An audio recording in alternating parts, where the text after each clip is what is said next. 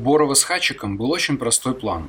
Отработать контракт оставалось всего-то 3-4 месяца и отправиться жить в какое-нибудь хорошее и желательно цивилизованное место. Но не возвращаться же на богом забытую родину с таким количеством потенциального кэша. Особенно учитывая то, что колумбийцы абсолютно точно знали, где находится адресат. В доме, где резной палисад. Кроме того, перспектива сбыть героин в каком-нибудь цивилизованном месте выглядела более привлекательно из-за разницы в цене на столь специфичный, но востребованный товар. Они, естественно, старались все держать в тайне. Но, как говорил Портагеноссе Мюллер, «Вас wissen zwei, wie Schwein» – то, что знают двое, знает свинья.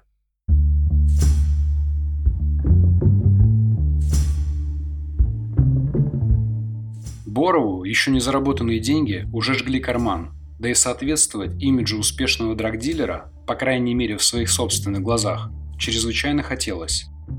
Атрибутика была простой и общеизвестной. Золото, выпивка, женщины. В этой логической цепочке пока что не хватает красного Феррари, хотя бы подержанного, но в планах он безусловно был. Для того, чтобы обеспечить себе такой достойный образ жизни, Борову нужны были деньги. Совершенно очевидно, что на скромную зарплату Стюарта очень сложно поддерживать высокие и дорогие стандарты. Но рядом всегда был Эдик, жаждавший дружбы и не знавший, что скоро придумают Facebook. Как оказалось, скромной зарплаты и Борова, и Эдика тоже было недостаточно. Хороший понт, как известно, дорогого стоит. В дело, сначала в дело одалживания, Боров решил взять четвертого механика. Вполне логично, у него зарплата побольше, чем у Эдика, минимум раза в три.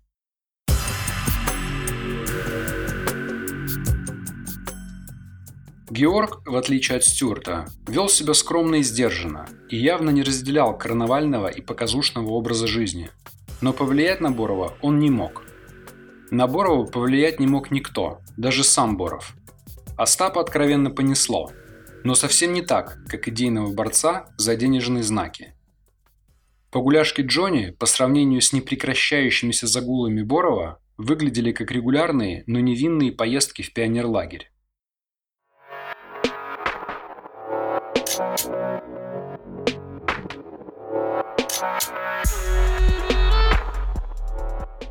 А куда же смотрели капитан Старпом и все-все-все, спросите вы? А я вам отвечу. Старпом приехал уже, так сказать, на финишной прямой, когда все стремительно двигалось в направлении развязки или Ванкувера номер один –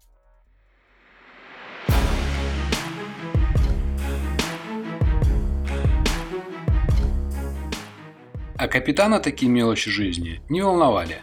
Капитан отрабатывал свой первый капитанский контракт и занимался восхождением с горы. Он был человеком, который прекрасно исполнял приказы, человеком, который идеально заточен под это. Как говорили знающие его люди, мастер был отличным старпомом. Но дело в том, что люди, прекрасно исполняющие приказы, и люди, не менее прекрасно их отдающие, живут в разных мирах. Такова тривиальная правда жизни. Время, как известно, все и всегда расставляет на свои места. И капитан, приближаясь к экватору своего контракта, восходил с горы именно туда, где и было его истинное место. И в этом отрезвляющем, удручающем восхождении ему не было дела до какого-то сумасбродного Стюарта, который жил в красивом и размашистом пьяном угаре.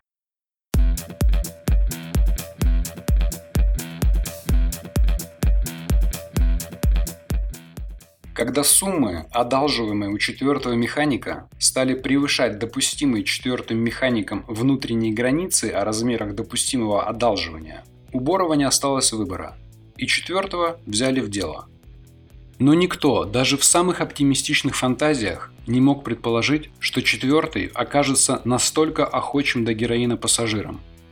Плюс, учитывая суммы, которые ему был должен Боров – Четвертый решил, что у него есть все основания претендовать на долю от этого выгодного героинового предприятия. Ни в какие хорошие и цивилизованные места четвертый отправляться не собирался. В Одессе его ждали жена и дочка, которую надо было удачно выдать замуж. Через какое-то, но весьма непродолжительное время ко всей этой разноранговой многонациональной компании присоединился Леша. Рыбак рыбака, как известно, унюхает за милю, даже морскую. Во время второго пришествия в Ванкувер нам не пришлось ждать в очереди и становиться на якорь. Лихо подобрав на ходу лоцмана, мы отправлялись через залив Берард прямо в порт. Утро было ранним, ну а как иначе? Если на мостик да на руль, то просыпаться, сука, нужно почему-то всегда рано. Но трафик в заливе был уже довольно оживленный. Кроме обычных и нормальных в это время и в этом месте танкеров, сухогрузов, газовозов и даже пассажиров, на разных скоростях и в разные стороны мчались моторные катера, яхты и даже водные мотоциклы.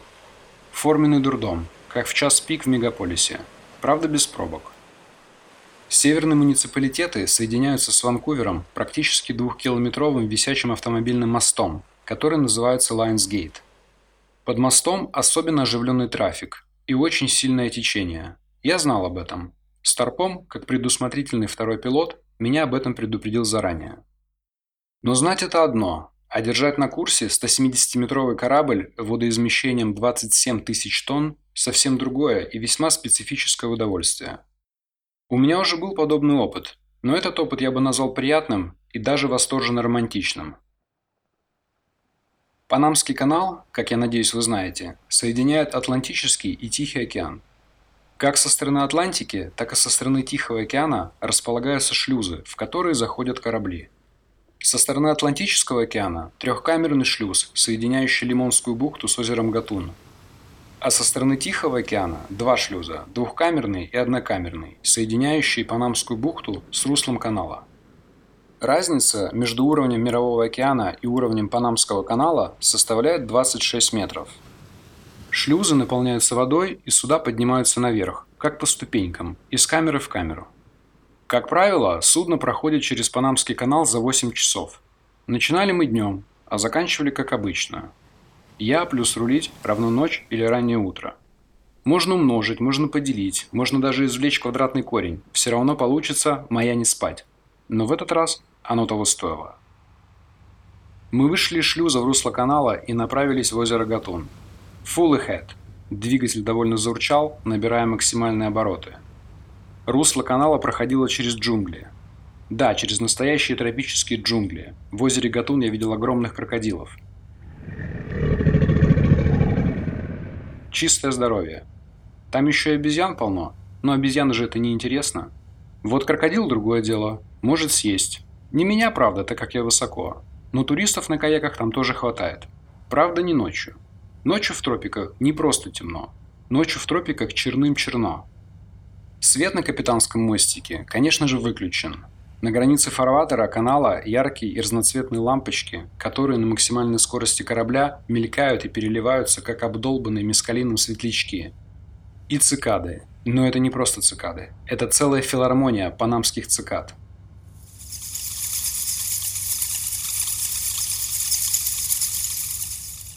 Просто представьте, где-то в подземелье Мордора молотит огромный двигатель, наполняя мерным рокотом внутреннее пространство капитанского мостика.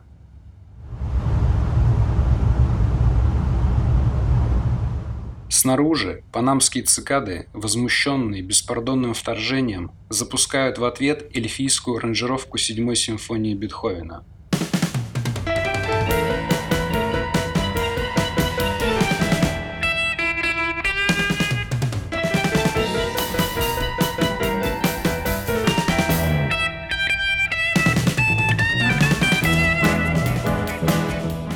А встревоженные гномы в срочном боевом порядке начинают пичкать мискалином местных светлячков.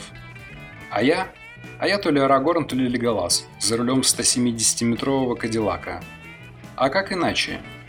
И мне все пофиг, потому что чувствовал себя я в тот момент именно так.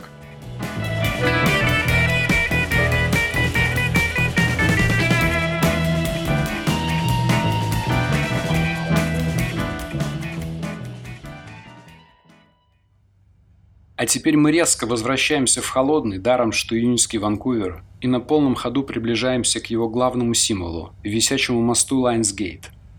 «Course?» – нетерпеливо спрашивает Лосман. «075». «Steady 075». Я дублирую. «Steady 075». И вижу, как стрелка гирокомпаса начинает, нет, немедленно, а вполне себе подстать скорости трафика, сваливаться в другую сторону – По левому борту ревет мотор обгоняющего нас катера. И еще левее раздается звук ускоряющегося водного мотоцикла с громко кричащей от восторга парочкой.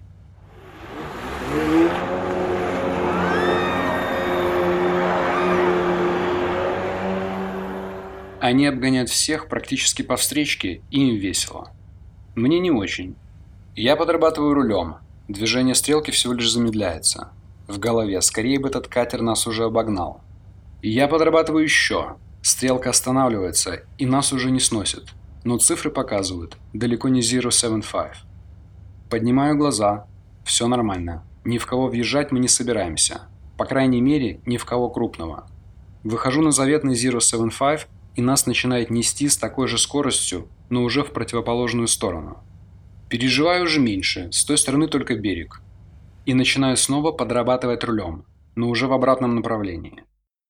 После окончания швартовки лоцман, попрощавшись со всеми, повернулся ко мне и сказал «Well done, thanks».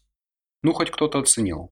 Мелочь, но тем не менее приятно и полезно для поддержания бодрости и всего остального. Особенно, когда на причале нас снова ждут черные таможенники.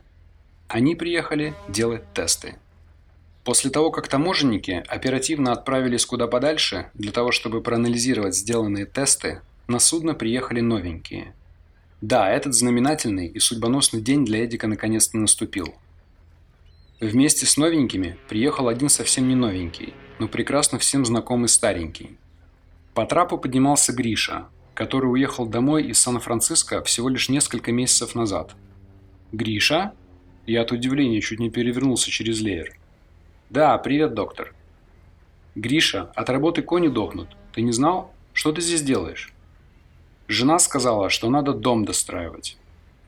Гриша был сварщиком и молдаванином. Нет, Гриша был молдаванином и сварщиком. Вот так будет правильно. Но это не важно. Не успел он забраться на палубу, как началось. «Доктор, я тебе сейчас что-то расскажу». Его вдохновенно сияющее лицо предвещало. «Что же такого интересного ты мне собираешься рассказать?» Короче, в Сан-Франциско агент привез меня с Георгом в аэропорт. Перед тем, как мы пошли на регистрацию, Хачик сказал, что ему надо в туалет. Мысленно. Ой, Гриша, как интересно. И Хачик не вернулся. Доктор, ты представляешь? Он не вернулся. Я его ждал, ждал, чуть на самолет не опоздал. А он так и не пришел. От Хачик, сука. И? Ну что и, я полетел один. Вернулся в Одессу. В крюинговой компании мне еще и объяснительную пришлось написать. Сбежал Хачик. Остался в Америке. Браво, Шерлок. Картинка постепенно складывалась. Георг таки сбежал в Канаду. Боров, судя по всему, последовал тем же маршрутом. Но оставался очень занимательный вопрос, который самым непосредственным образом относился к ситуации Эдика и четвертого. Ответ на этот вопрос я получил во второй половине дня – канадские таможенники вернулись с результатами тестов, и они были снова положительными.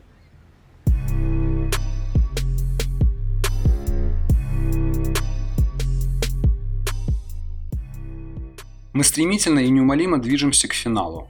Эта история не могла закончиться как выдуманная книга или кино. Вот так. Раз, написали хэппи-энд или не хэппи-энд и поставили точку. Я не могу ничего изменить, Сама история не хотела заканчиваться кинематографично или литературно. Она выбрала именно тот путь, который был наиболее гармоничен и естественен с точки зрения жизни. До встречи в шестом эпизоде романа с героином. Пока!